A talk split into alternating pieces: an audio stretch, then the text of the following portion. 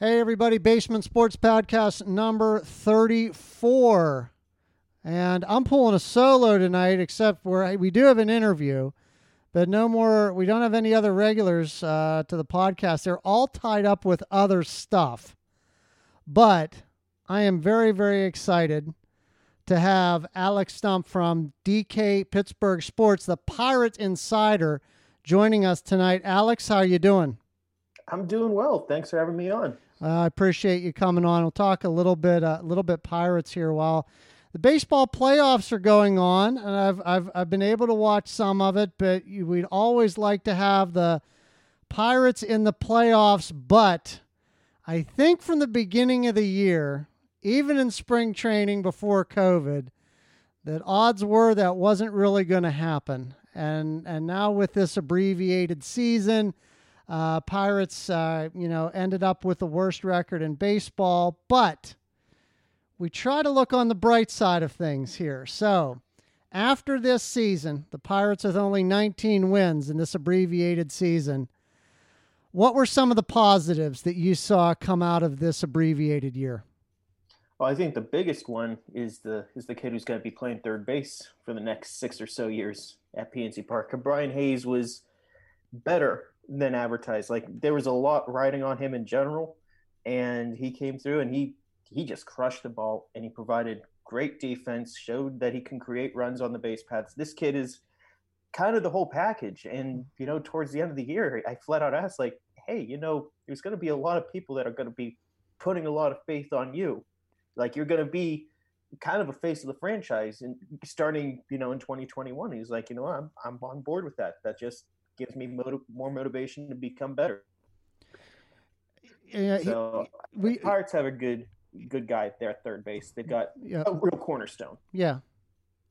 yeah. And if you're looking for more positives, I think the starting pitching in general finished the year very strong. Mm-hmm. And I mean, they were bit by injuries throughout most of the year, so I don't know how much you can count. Like, oh man, well, Steven Brault, Chad Kuhl weren't able to go full starts at the beginning. Derek mm-hmm. Holland was starting there were a lot of circumstances that this wasn't what the rotation could be until the very end of the year. And those last two and a half or so weeks, they were just flat out great.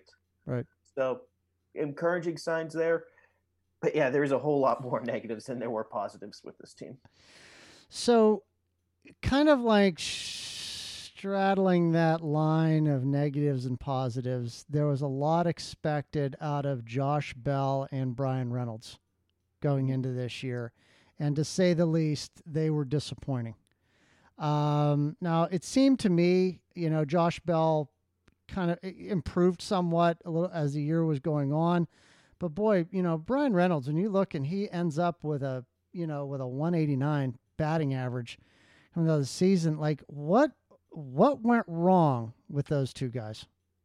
I'll be honest, I, I was flat out shocked that Reynolds just never kicked it in the high gear. I mean, he was a guy who hit pretty much his entire his entire rookie season outside of like the very very end. And even then he was better than what we saw mm. over the course of these 60 games. So josh there were a lot of things about this season that are different. You weren't able to access video in game. Uh, there was the long layoff. And the long layoff was not only just you didn't see live pitching for a long time but guys couldn't go to the gym mm-hmm. if, if they went to a public gym you couldn't you know go out in public. You couldn't eh, there were like a lot of little factors and that it, it, affected everyone. This isn't you know just something that only affected the pirates but it impacts every player differently. Someone like josh bell who just basically never got into groove. Bryan reynolds never really got into a groove. The the reason why for a lot of these hitters all year was was timing. They just couldn't time up fastballs and breaking balls you know at the right time and yeah, there's, I mean, that's kind of a, a cop out, you know, too simple of an answer, but it, it, is the best answer just to explain what happened with this team. They just never got their timing offensively. Would you would you say Jacob Stallings was kind of a bright spot? And oh yeah, and, and not only, I mean, we we kind of knew going into the season he's he was a good defensive catcher. He's a good uh, pitch pitch caller. Uh, I thought I I believe he's one of the best pitch framers in the game uh, as far as you know getting that call. And I wasn't. I mean, he nearly hit 250 this year. Um, going forward, can you see him as the Pirates' everyday catcher? I, I don't know how far going forward because he is 30 or 31. I don't know mm-hmm. how old he is exactly. So right. it's he's not exactly a spring chicken. Right. But yeah, here's someone who for a couple years I think can take that role. And I think that these are going to be a couple transformative years with the pitching staff, with guys like Mitch Keller, with guys like Cody Bolton coming up, coming up uh, JT Brubaker, Cody Ponce, and then you got you know the second wave of kids with the Tahnaj Thomases, with the with uh, Quinn Priester, the, all the draft picks that they had, that, that Brennan Malone. There there are some good pitchers coming through the system, mm. and it's good to have someone like Jacob Stallings behind yep. the plate. Sometime like pitchers love throwing to this guy. I cannot stress this enough. Like even if this guy was you know a 200 hitter, what he brings defensively and what he brings to game prep and you know playing psychologist with pitchers, like that's good enough. That's right. good enough. The fact that he was a fairly decent hitter was just an added bonus. Right, right, exactly. Um, let's turn to pitching a little bit with this team. Um, you know, when you're looking at the starters, um, you know, Steven Brault, you know, ended up with a 338 ERA. Um, you, you know, he, he, he threw, he, he had some nice starts from from what you know games that I saw, but I want to start with the disappointments. I was just really disappointed with Trevor Williams. I just it just seemed like he never he never got into that groove that he has in the past. And you know, you talked a little bit about Josh Bell and the interruption, and you know, and and and uh, you know, these guys who just couldn't go to the gym, etc. But the layoff also had to play hell with the pitching staff. It did, and I'm not going to, you know, compare like how much it impacted each individual pitcher.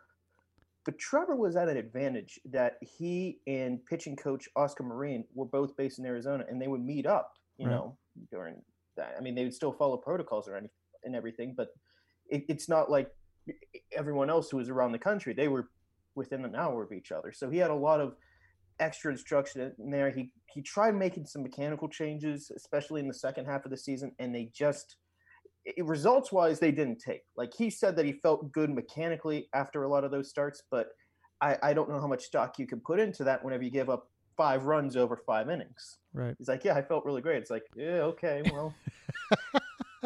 maybe the first time maybe the first time it's like hey i felt good and then you you build off of that but there was never really that build off start and you know, we saw him abandon the windup and just go straight from the stretch, and nothing really seemed to click. And I think they're at the point with Trevor Williams where there's concern going forward with what he could bring to a team because here's a guy who two years ago, 2018, had a really solid season, but since then, the ball's become super juiced. And part of that success that he had in 2018 was he was getting flyouts. Now they're turning into home runs. How much of that is the juice ball? How much of that is Trevor Williams? And how much does it matter, you know, that it's either one of them? Because if they're resulting in home runs, I mean, can you stick with this guy? Whether if it's Trevor's fault or whether it's the juice ball's fault, they're still home runs. Right. Mitch Keller um, pitched some really, really good innings. You know, he was so uh, he was he showed to me more of what was advertised, you know, and and some of his performance. Tell me a little bit like what what you were seeing with him when he was going through that that hitless stretch. When he was just, you know, he, he seemed to have really, really good command in my eyes, but you you got more of a baseball eye than I do. What were you seeing out of out of Mitch Keller there toward the end of the season when he seemed to be putting things together? The big thing I saw was the breaking ball and how much that slider and curveball were just really playing well off of the fastball mm-hmm. and how they were just they just couldn't make contact with it. And the yeah. fastball it really set that up because this was the first year where he started throwing up in the zone. This is something that the previous regime in the minor leagues he just never really did. He was a guy who lived in the bottom half. Yeah. This year it's kind of like, hey, you know, you have a whole other half of the strike zone you could use here. And the way a high fastball leaves his hand is pretty similar to how a curveball leaves his hand. So it's going to lead to batters swinging out of their shoes a couple times. I think we kind of saw what Mitch Keller can bring to this team in 2021 and, and going forward. All right. Let's go to the bullpen. Mm-hmm. we have to. what do the pirate? I mean, let's face it. If the bullpen was half decent, this team could probably be would have been looking at maybe you know 26 27 28 wins you know and, and maybe more. We saw just some complete meltdowns of this bullpen. Who stays and and who comes up who can they go get? Like really i mean this seems to be like a a rebuilding project uh, for this bullpen because there was just some even you know toward late in the season they were losing leads and they couldn't hold leads so you know what were the what were the um uh who who shined who earned the right to really stay and maybe be a part of this bullpen long term and what do they need to get to get this bullpen back to what it used to be i think the bullpen is going to be the most influx part of this team because Keone Kela is not going to come back. Mm-hmm. Uh, Richard Rodriguez, who eventually stepped into that closer role and was actually really darn good this season. Like all things considered, mm-hmm. he might have actually been too good because now he's going to be uh, what I imagine to be a really good trade chip. Yeah. Like here's someone that, you know, offer him up to a team like the Padres or someone that needs extra bullpen help. Be like, hey, you know, here's three years of control over good reliever.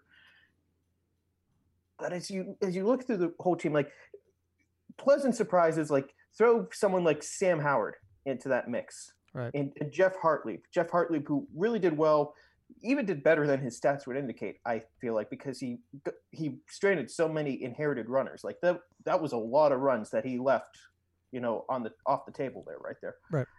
Um, even someone like Chris Stratton is like middle relief, but outside of like those three guys, I really don't know who for sure is going to be a big like Kyle Crick will be healthy. Okay, well, what's his status after two bad years? Michael Feliz will be healthy. What's his status? Clay Holmes. Like, will Richard Rodriguez get traded? This is a transformative area of the team where I think if Ben Cherington wants to bring in, or if he finds the right deal to bring in more young talent, it will be coming from the bullpen at right. some point. And I don't think this club is really in a position where they can add a whole lot into the bullpen right now. This is a team that's going to start rebuilding, whether they want to admit it or not. They have to be in that rebuild phase. Mm-hmm. And whenever you're doing that, you can't really invest a whole lot in bullpen arms. Right, right. Um, going back to the starters real quick, I did want to mention this. Chris Archer. What happens? I I think they just buy him out because okay. Eleven million dollars is a lot. They have other starting pitching options, and I don't really see anyone right. being intrigued enough to trade. But boy, we gave up a lot to get him. Yeah, you can see some of them playing tonight. yeah, unreal. Anyway, um, so you you talked about rebuilding, and this team definitely needs to rebuild. So looking here during the off season who are your trade chips? Like who do you who do you put out there and try to get this team younger, get them re get them rebuild and get them moving? I mean, I we'll talk a little bit about the economics of baseball later because that's a larger subject. But for this team right now, and, and with the uh, veterans that they have on the team, who are the trade chips here during the off season that could be floated out there on the market? I, I mentioned Richard Rodriguez, right. who he has three years in control. Was a had a really good season. You know that could bring back someone. The the one guy who I I feel the most confident that they will be moving would be Adam Frazier, mm-hmm. just because they have other options in the middle infield.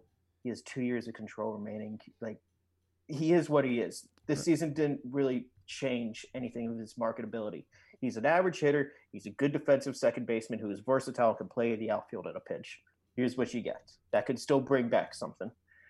But Uh, otherwise, you got to look at the basically anyone who has two years of team control remaining. Like I don't know how much Trevor Williams could bring back. Probably not a lot. Right. Joe Musgrove showed something towards the end of the season that maybe you want to hang on to the guy, see if he can put it all together in 2021. But two years in control, you have to at least entertain op- offers. Josh Bell is another guy in that mix. I don't think that they'll make you know the the big shocker move and trade someone like Bryan Reynolds or, or Kevin Newman, but there's there are people here. This could be a busy off season. Is okay. basically what I'm driving at. And on the flip side, it could be a fairly quiet one where they only make one or two trades like they did last off season. But I think no, this needs to be a more aggressive off season for Ben Cherington. What do they do with Polanco? They're hanging on to him. I mean, they're. Here's the skinny on Polanco. He has one year left on his contract. Right.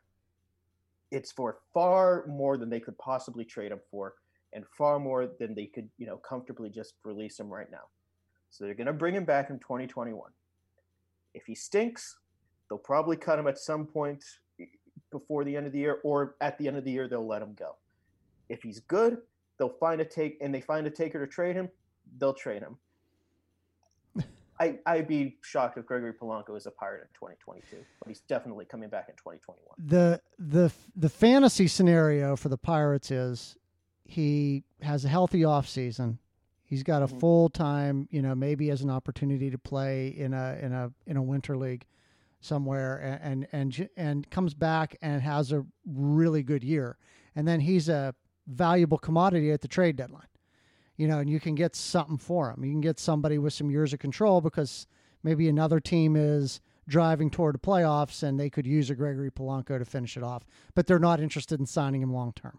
So that's no. that's the high end scenario that the Pirates would be looking for. And honestly, if Gregory Polanco does come in the next year and he does hit like 2018 Gregory Polanco, mm-hmm. He's an attractive trade chip at that point because a he's not going to cost a whole lot, you know, as a prospect just because right you know of everything that's gone through in the past. But if you want to keep him, he has club options for the next two years. Yeah. So it's it's a case of you can have this guy for two months or three years.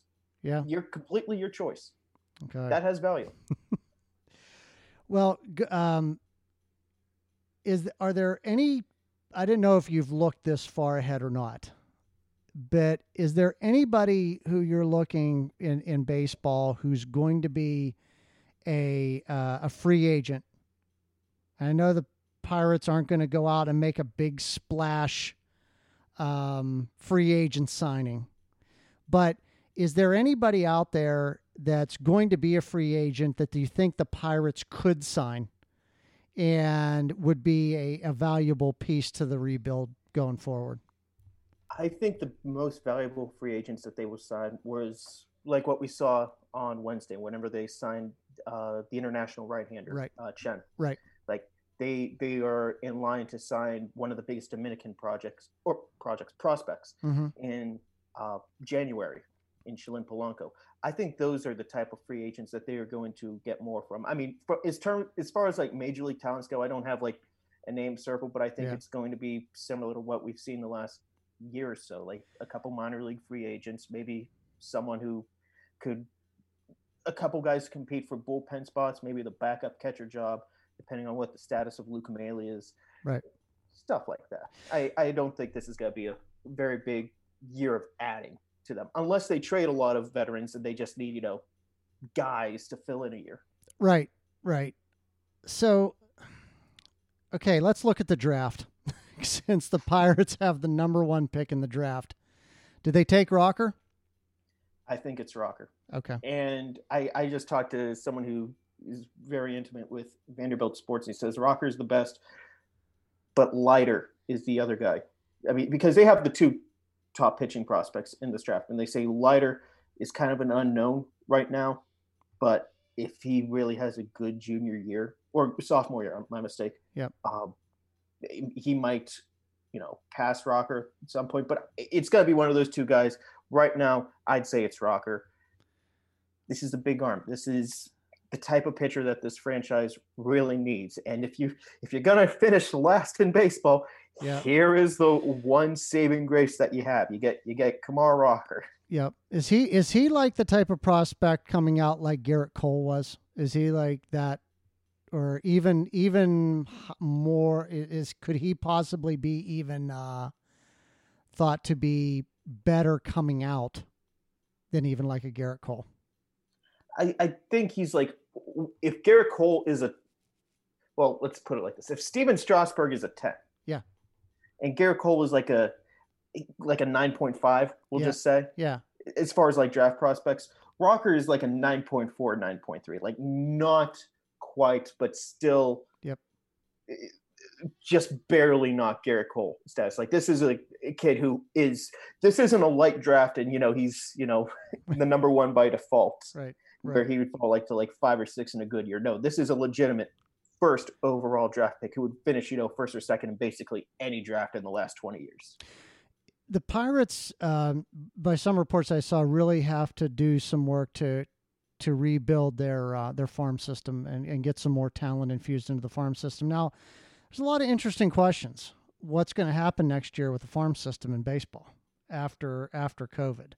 How mm-hmm. this is all going to shake out. But um, as far as as putting some talent back in that farm system, and we, you know, Rocker, Leiter you know, we're going to go after a pitcher in the first round where do the Pirates need to be looking in the draft uh, as far as position players or anywhere else to get into their farm system and start building that up?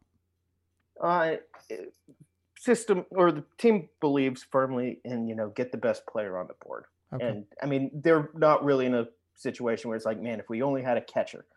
that being said, they could really use a catcher because they're it, it is completely barren in in the farm system yeah. outside of actually not even outside of because you can't even consider Jacob Stallings a prospect. He's 30 years old. I mean, come on, he's got a couple. He's got you know a couple years of being a good major leaguer, right? And that's that's basically it. They really have nothing in that regard. But wow.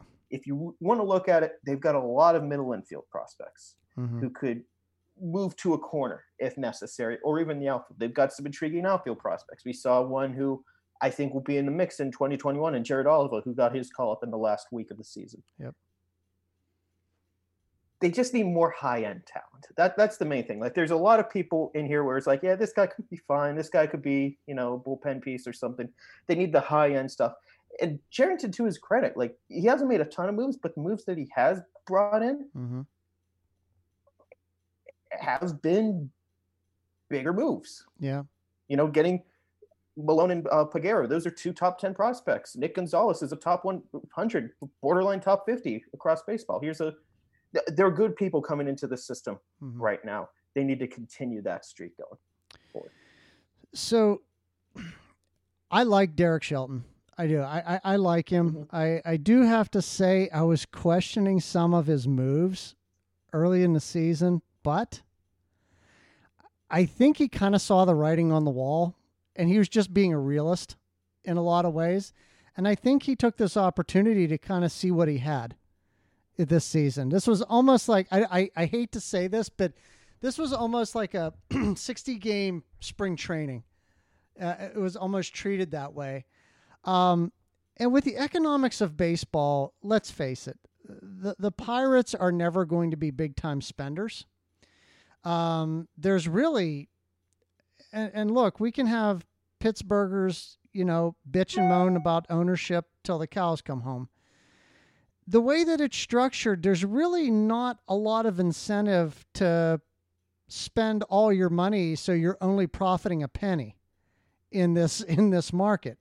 Um, the the Pirates are a small market club; they're limited. But here's my question: There are other small market clubs that do pretty well the Milwaukee Brewers have recently, if you look track record to track record, have had success. They've been there. They've had opportunities. Um, do you have an opinion on what some of these other small market teams have been able to do to to improve? But also, um, is is Cherington in his past his his track record the right man for the job to be able to get the Pirates back into the playoffs? I, I think so. And I would, oh my goodness, I cannot remember the name of the book that I wrote that, not wrote, that I read by Alex Speier. Uh, I believe it's called Homegrown. It's about the Boston Red Sox, and a lot of it has to do with Ben Cherington's, or it, it's about the 2018 Red Sox, but they take it further about how that farm system was able to be built because that team was half could half you know made up of those prospects that mm-hmm. they brought up, and the other half was acquired pretty much through trades mm-hmm. that you know they gave up those high level prospects for.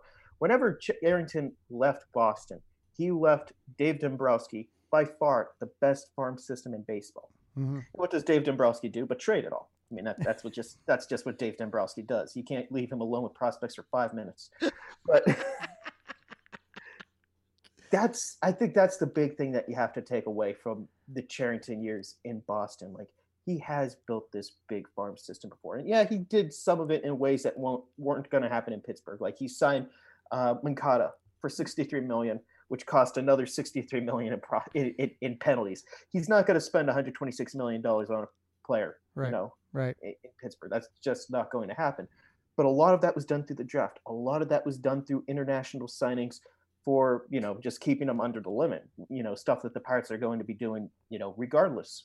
Anyway, they have the eye for talent. It's about player development. It's about acquiring and identifying other talent I, I, I do think he's the right man for the job. Mhm. I, I, I do genuinely believe that because I, I look at the few moves that he has made so far. They've been good moves. It's now time, I I believe at least, for him to be more aggressive though. Mhm. At some point, like instead of looking for that A plus deal, you have to start taking a couple Bs. Like just okay, this is the best I can get for Adam Frazier. I guess I'm gonna have to go with that because I need to put someone else at second base. You know, I, I know what I'm gonna get here. He's not gonna be here whenever we're good. I have to maximize right now. So going back way, way to the beginning point about Derek Shelton and maybe this being like a spring training 3.0. Yeah. They, they, found a couple guys, I feel like this year. Like they saw uh, Philip Evans play well in a small role. Uh, the relievers that I brought up Yeah. were all in new roles and they did well. Like uh, Colin Moran showed that he can play a little bit of first base. Uh, Jacob Stallings had a really good year. There are encouraging signs going forward Mhm. from this group internally. It- It's going to be about bringing in more external talent, and that's what the small market teams, the teams that have rebuilt, like the White Sox and Padres, what they have done exceptionally well. That's how the Pirates get back into the playoffs if they follow that type of model. Yeah. Um, so we're we're already looking forward to next season, and you know you hate to say that as a pirate fan because you, I, I gotta admit, like I just shake my head sometimes going into the season saying, you know, I want to have hope. It seems like there's always more hope in football than there is in baseball. Like baseball, you kind of like the writing's on the wall with what's going to happen. Um,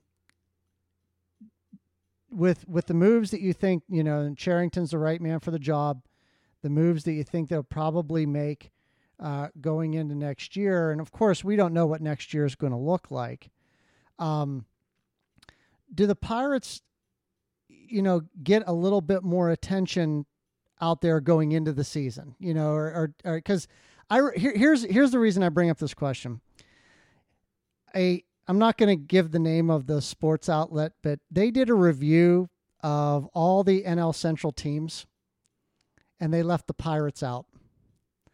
And I, I, and they got called out for it, but of course, then they they never said anything, and it's just well, it is what it is, you know. So the the the Pirates are almost becoming like the Cleveland Browns of Major League Baseball. Like in some some, I I worry as a fan that some people fans from other you know from other cities think that way what do you think going into next year that when people baseball fans across the country look at the pirates are they like well again they're going to be the laughing stock or are they going to be able to look at the moves and say hey you know what they're doing what they got to do and they're probably going to put a better team on the field I mean, there's, nowhere to go, nowhere to go but up after finishing dead Right. last right in in that regard. But no, I I think a lot's going to depend on this year,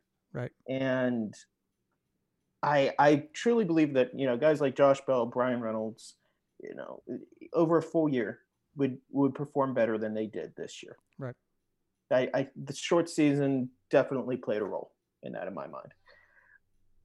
So they're either going to be better and they're either going to be in the system or, or on the team or they're going to have more prospects in the farm system. mm-hmm. So I, I, I don't see how the Pirates go backwards from here. okay It- to be painfully blunt, this year was kind of rock bottom in, Yeah. in my mindset. Like last year, it was the free fall year. This year, you can't do worse than last.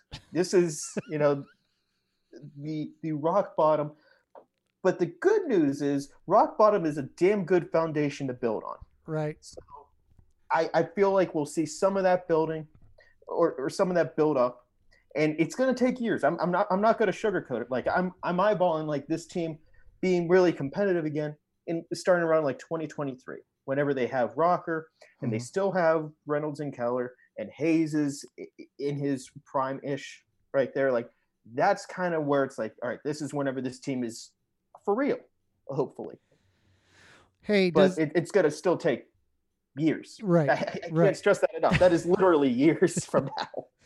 Does the DH stay? I hope not, but probably. not a fan. Not a fan. Let Steven Brault bat.